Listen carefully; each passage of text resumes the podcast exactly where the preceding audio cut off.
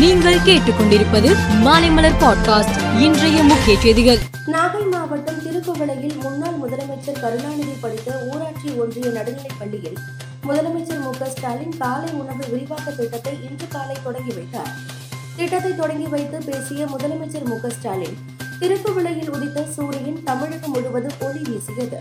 கருணாநிதி படித்த தொடக்கப் பள்ளியில் காலை உணவு திட்ட விரிவாக்கம் செய்வதில் பெருமை. முதலமைச்சரின் காலை உணவு திட்டம் எனக்கு மன நிறைவை அளித்துள்ளது. சத்துணவு திட்டத்திற்கு கூடுதல் நிதி ஒதுக்கி செயல்படுத்தியவர் முன்னாள் முதலமைச்சர் எம்ஜிஆர். மதிய உணவு திட்டத்தை தொடர்ந்து செயல்படுத்தியது திமுக அரசு. பெரியார் அண்ணா கருணாநிதி வளர்த்த சமூக நீதி பாதையில் திமுக அரசு ஆட்சி நடத்தும் என தெரிவித்தார்.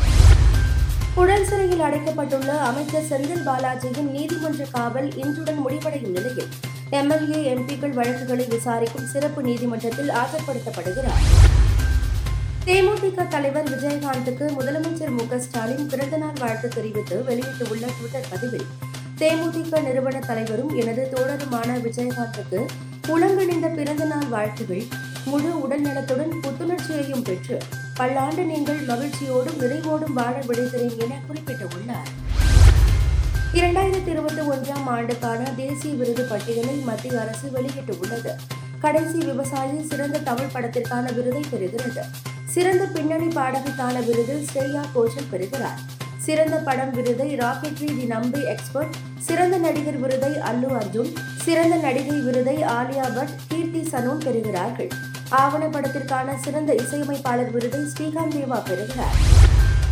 தேர்தல் மோசடி சதி குற்றச்சாட்டில் அமெரிக்காவின் முன்னாள் அதிபர் டொனால்ட் ட்ரம்ப் அட்லாண்டா சிறையில் சரணடைந்தார். அவரது புகைப்படம் மற்றும் விவரங்கள் சிறை அதிகாரிகளால் சேகரிக்கப்பட்ட பின் இரண்டு லட்சம் அமெரிக்க டாலர் பிணையில் விடுவிக்கப்பட்டார்.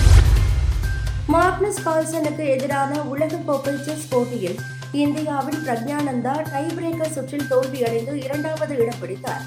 ஐந்து முறை சாம்பியன் பட்டம் வென்ற கால்சனிடம் தோல்வியடைந்த போதிலும் மிகப்பெரிய வெற்றியாக பார்க்கப்படுகிறது.